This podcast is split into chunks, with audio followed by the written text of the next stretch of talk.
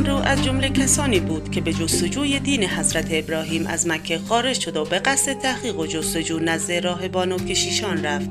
او در این سفر به موسل و جزیره و سپس به شام وارد شد تا در نزدیکی دمشق به راهبی برخورد و از او در مورد دین حضرت ابراهیم پرسید. راهب گفت تو به دنبال دینی هستی که فعلا برای آن راهنما و مرشدی وجود ندارد. اما تو را بشارت می دهم که زمان ظهور پیامبری در جزیرت العرب فرا رسیده که به دین ابراهیم مبعوث خواهد شد. خود را به او برسان که زمان رسالت او فرا رسیده است. اما او در راه مکه با قبل از وصول به مراد خود کشته شد. ابرهای تیره جهل و نادانی سراسر گیتی را تیره و تار ساخته بود و اکثر مردم به انجام منکرات مشغول و از راه خیر و صلاح به دور و در ظلمت و تاریکی سرگردان بودند. تنها تعداد کمی از آنها در جستجوی مسیر حق بودند.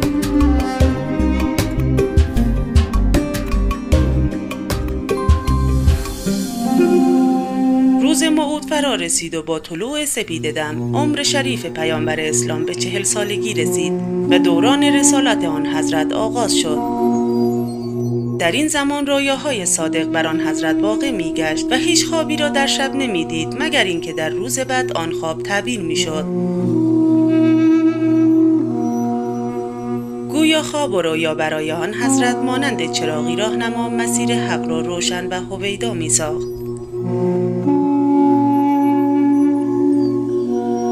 خواست خداوند حضرت محمد مدتی دوری از مردم و گوش نشینی اختیار کرد. به حدی که هیچ چیز برای آن حضرت مطلوب در از تنهایی و تفکر نبود. تفکر طولانی در آفرینش و نظام هستی و گردش زمین و آسمان ها برای او حیاتی و ارزشمند بود.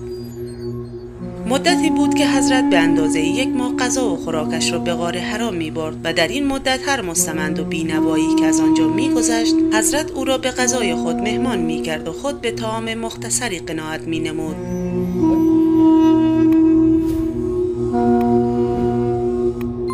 آنگاه به تسبیح و حمد آفریدگار کائنات می پرداخت هر بار پس از گذشت یک ماه حضرت محمد به مکه مراجعت می نمود. ابتدا به بیت الله الحرام مشرف می شد و پس از هفت بار تواف به منزلش باز می گشت.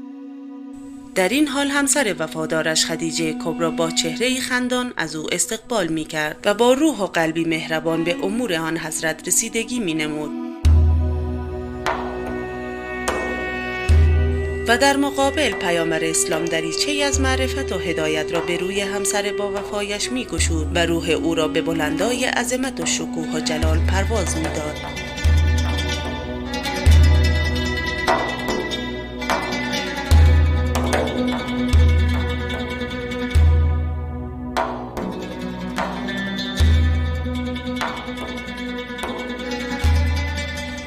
پیامبرمان را رسم چنان بود که هر سال در اول ماه مبارک رمضان از منزل خارج و در غار حرا منزل میگزید و در آنجا متکف می‌شد و به ذکر شکر و تسبیح خداوند مشغول میگشت تا در سال موعود و آخرین روزهای ماه مبارک ناخداگاه آماده این اتفاق مهم در زندگی بشر شود.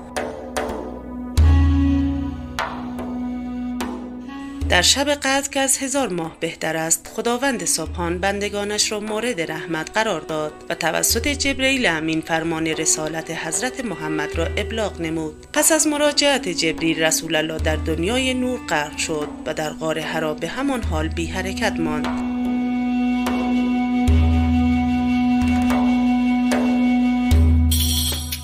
این بار برخلاف معمول در زمان مقرر به منزل مراجعت نکرد و همسر با وفایش همچنان در انتظار او به سر می برد.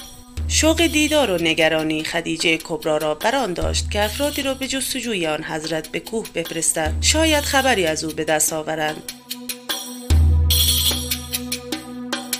آنها اطراف مکه و هر جایی که احتمال حضور آن حضرت را می‌دادند گشتند ولی اثری از او به دست نیاوردند. اما حضرت محمد در جایگاه مناجات و محل ارتباط خیش با خداوند بود و چون از حالت نزول وحی خارج شد و به منزل بازگشت همسرش را ناراحت و نگران دید.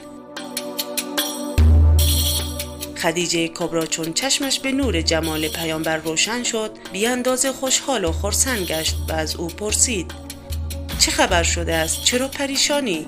آن حضرت نزدیکتر آمد و در کنار همسرش نشست. همسرش باز پرسید ای ابوالقاسم کجا بودی؟ به خدا سوگند چندین نفر را به دنبالت فرستادم. و آنها تمام کوههای مکه را گشتند ولی تو را نیافتند. حضرت فرمود جبرئیل آمد در حالی که در دستش دستمالی از حریر بود و در آن کتابی قرار داشت و به من گفت بخوان. گفتم من خواندن نمی‌دانم. او مرا به شدت فشار داد تا جایی که نفسم گرفت و گمان بردم که خواهم مرد. پس مرا رها کرد و گفت بخوان. گفتم چه بخوانم؟ پس گفت ای رسول گرامی برخیز. قرآن را به نام پروردگارت که آفریننده عالم است بر خلق قرائت کن. آن خدایی که آدمی را از خون بسته آفرید. بخوان قرآن را و بدان که پروردگار تو کریمترین کریمان عالم است.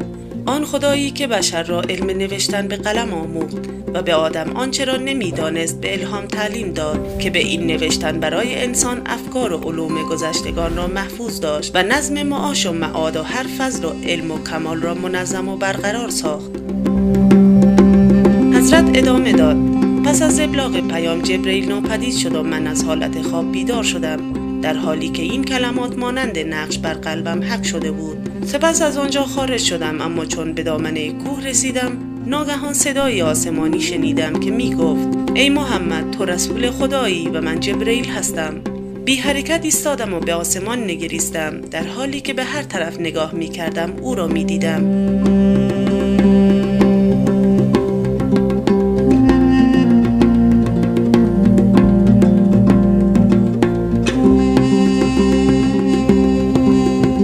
سر افق را پوشانده و من همچنان به او خیره شده بودم و توان حرکت نداشتم تا از نظرم دور شد و من به خانه مراجعت کردم.